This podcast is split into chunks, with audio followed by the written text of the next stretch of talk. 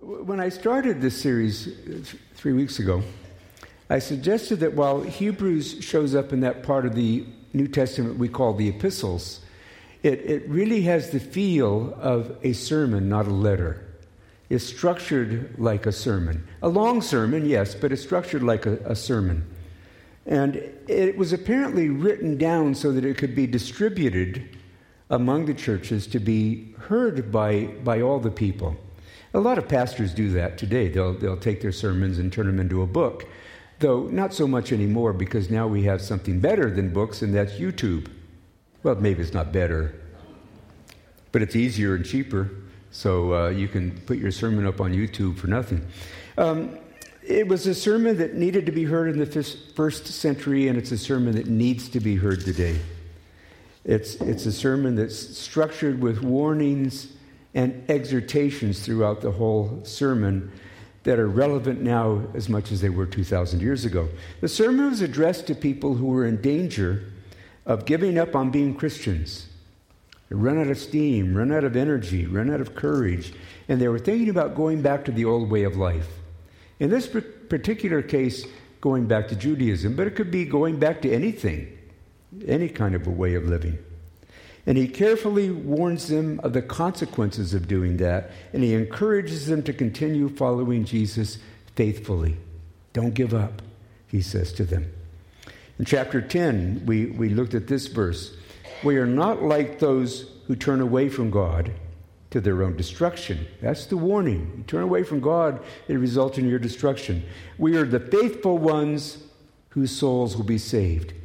That's the encouragement. The, the book is woven around these warnings and encouragements. Now, it's easy to get lost in the book of Hebrews, uh, especially if you're not familiar with the Old Testament, because it, it quotes the Old Testament roughly 60 or 70 times. And it does require careful and attentive reading and rereading.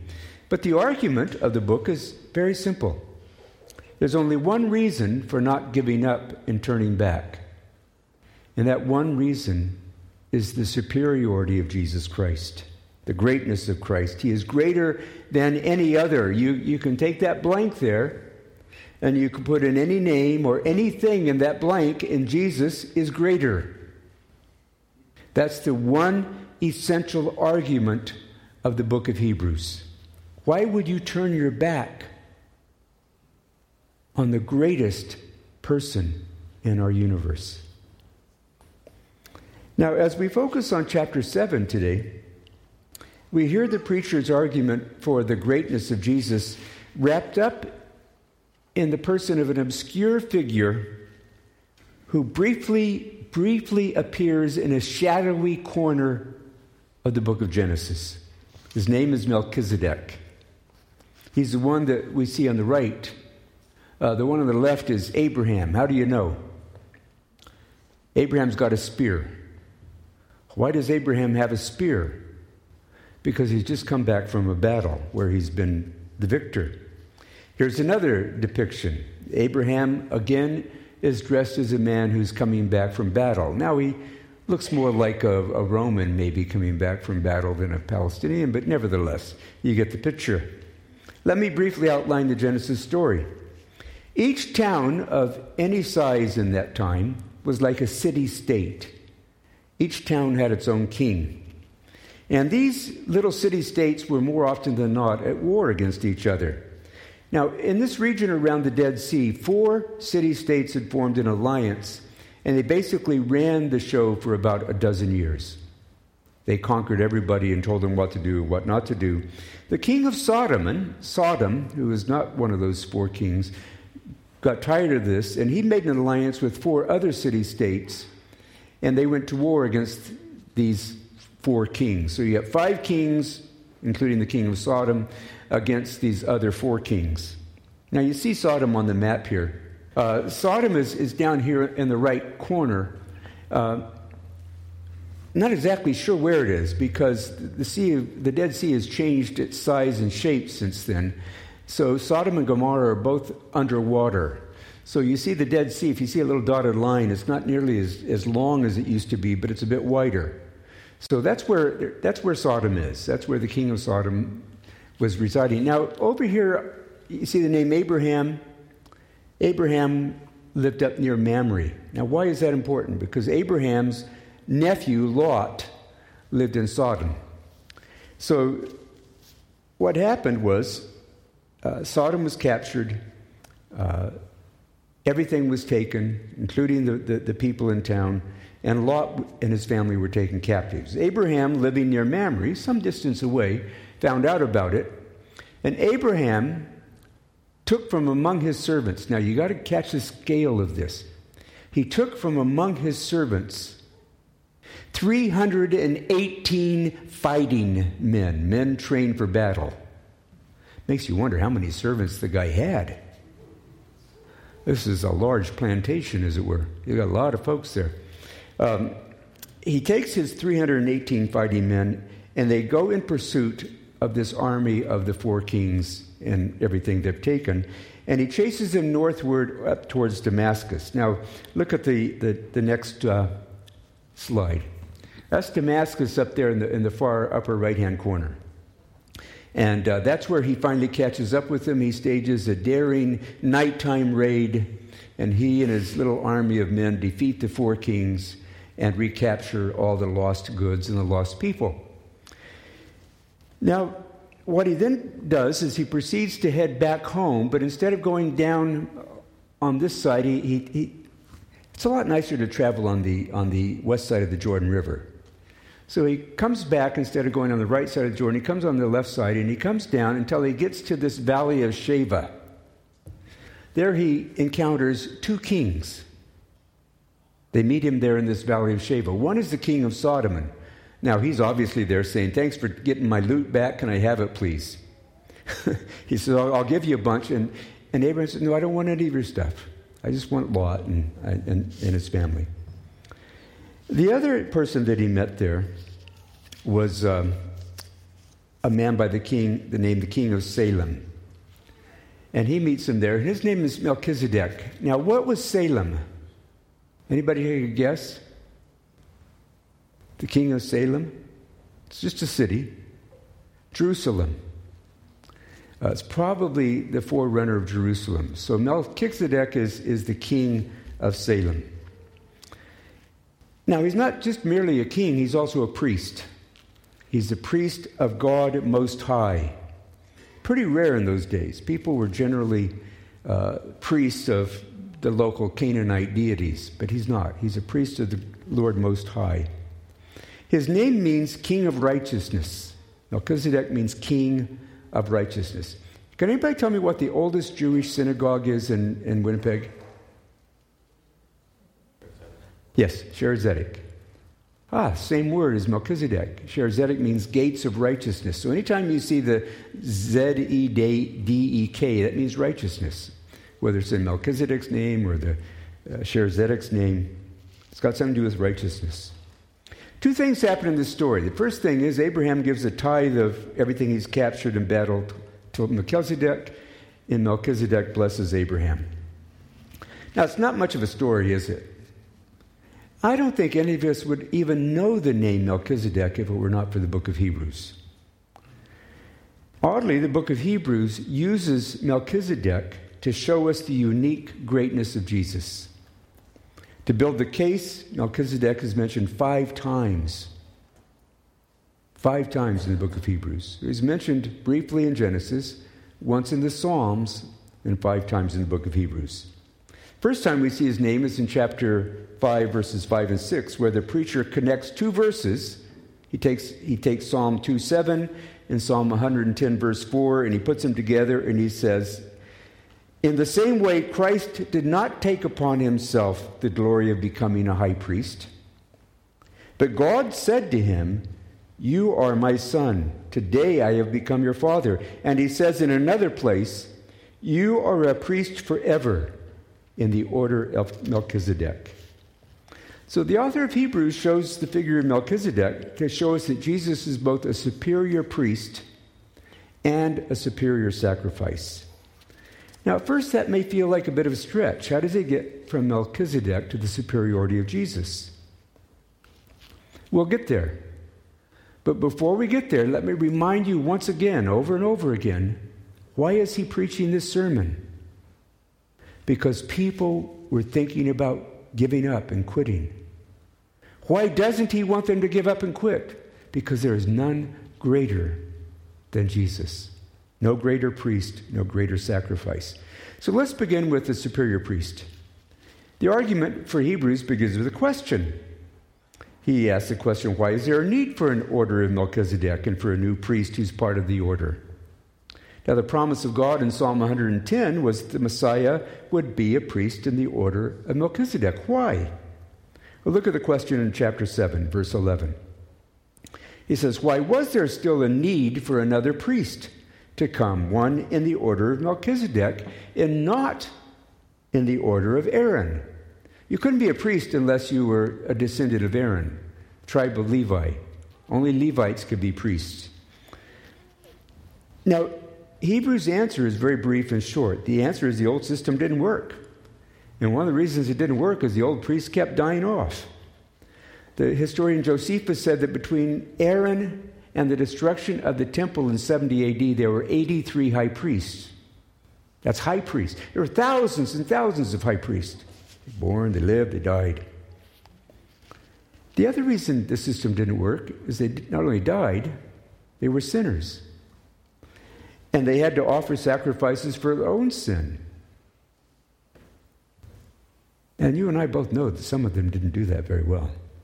And some of them were pretty despicable sinners, had no business being priests.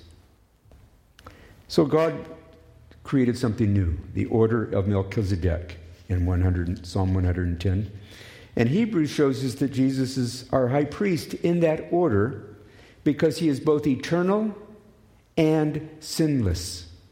That's his point. Jesus is the high priest in the order of Melchizedek because he is eternal and he's sinless. That's why he's qualified. Now let's look at how Hebrews connects the dots between Melchizedek and Jesus. We begin in, we begin in chapter 4, where Jesus is first referred to as a great high priest. Therefore, since we have a great high priest who has ascended into heaven, Jesus, the Son of God, let us hold firmly to the faith we profess. Again, one of his little exhortations. The book is full of them. Let us hold firmly to our faith because Jesus is our high priest.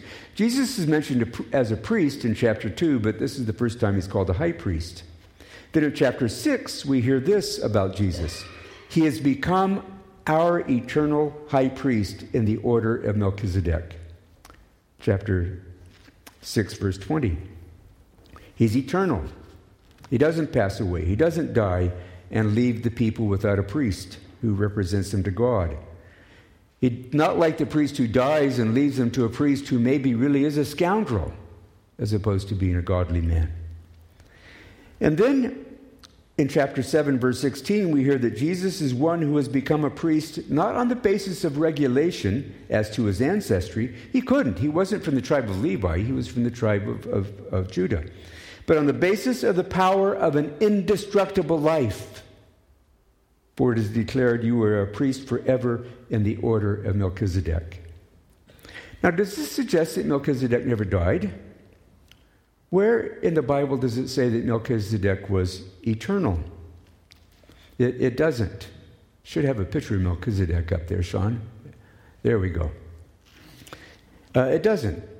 But it's apparent that in the book of Hebrews, Melchizedek looks forward to and represents Jesus.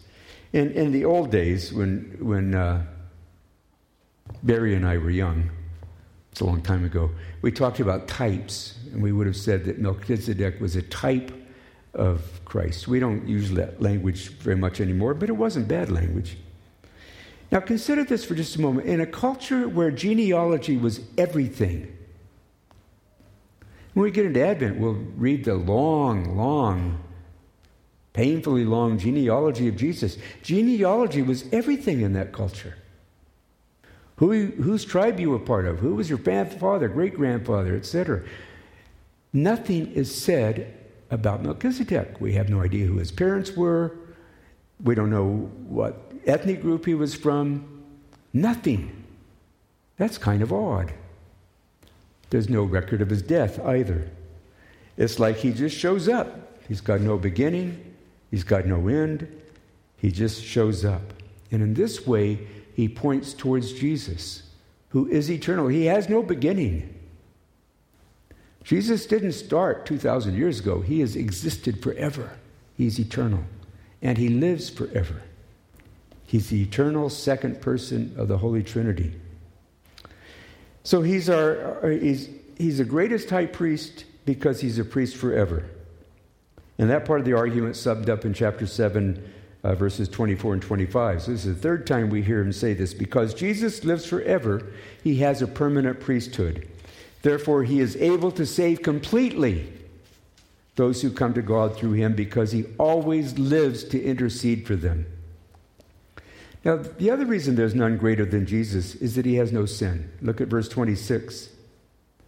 Such a high priest truly meets our need because he is one who is holy, blameless, pure, set apart from sinners, exalted from the heavens. He, he describes the sinlessness of Jesus in five ways. First, he says he's holy. That's not the normal word for holy in the Bible. Usually, almost all the time in the Bible, where you see the word holy, it's a translation of agios, which means to be separated from. Things were holy because they were separated and dedicated to God. This is osios, which means he's unpolluted. Pollution leaves a stain, a scum. Jesus has no pollution that taints his life. Number two, he's innocent. The word literally means there's nothing bad in him. Uh, there's nothing morally inferior about Jesus. Number three, he's undefiled. His reputation is spotless. There's nothing there that anyone could ever accuse him of rightly. And he's separated from sinners. Now, this is really the interesting one.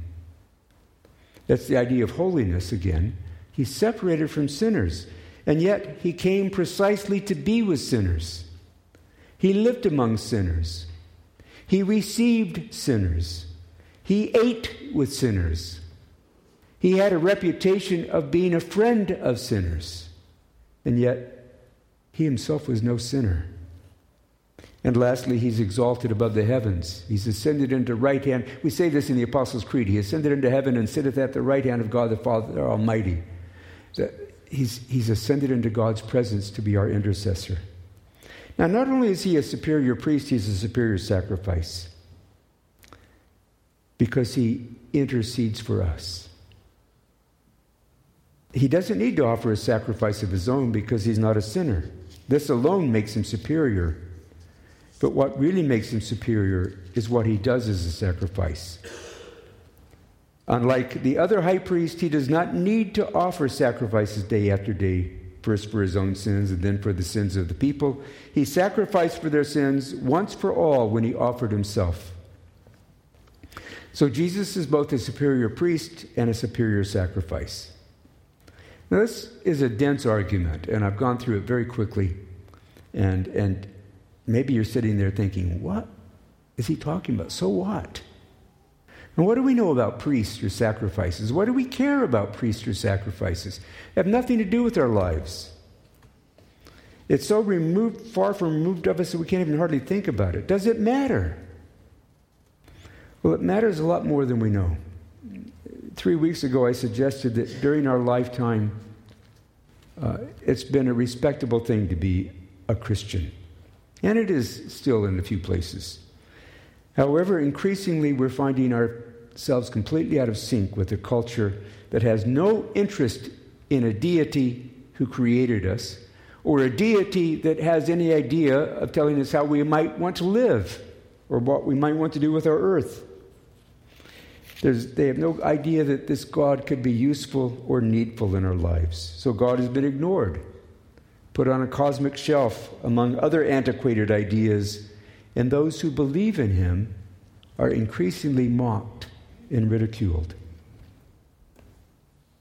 But still, it hasn't been that hard for us. For Anna's generation, it's not going to be nearly as easy. Already, there are some jobs that you likely won't get if you're a Christian. There's already that loss.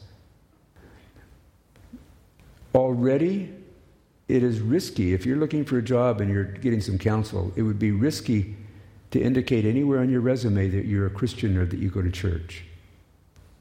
You might not get the job. Following Jesus has always meant carrying a cross. He told us that we couldn't follow him without carrying a cross.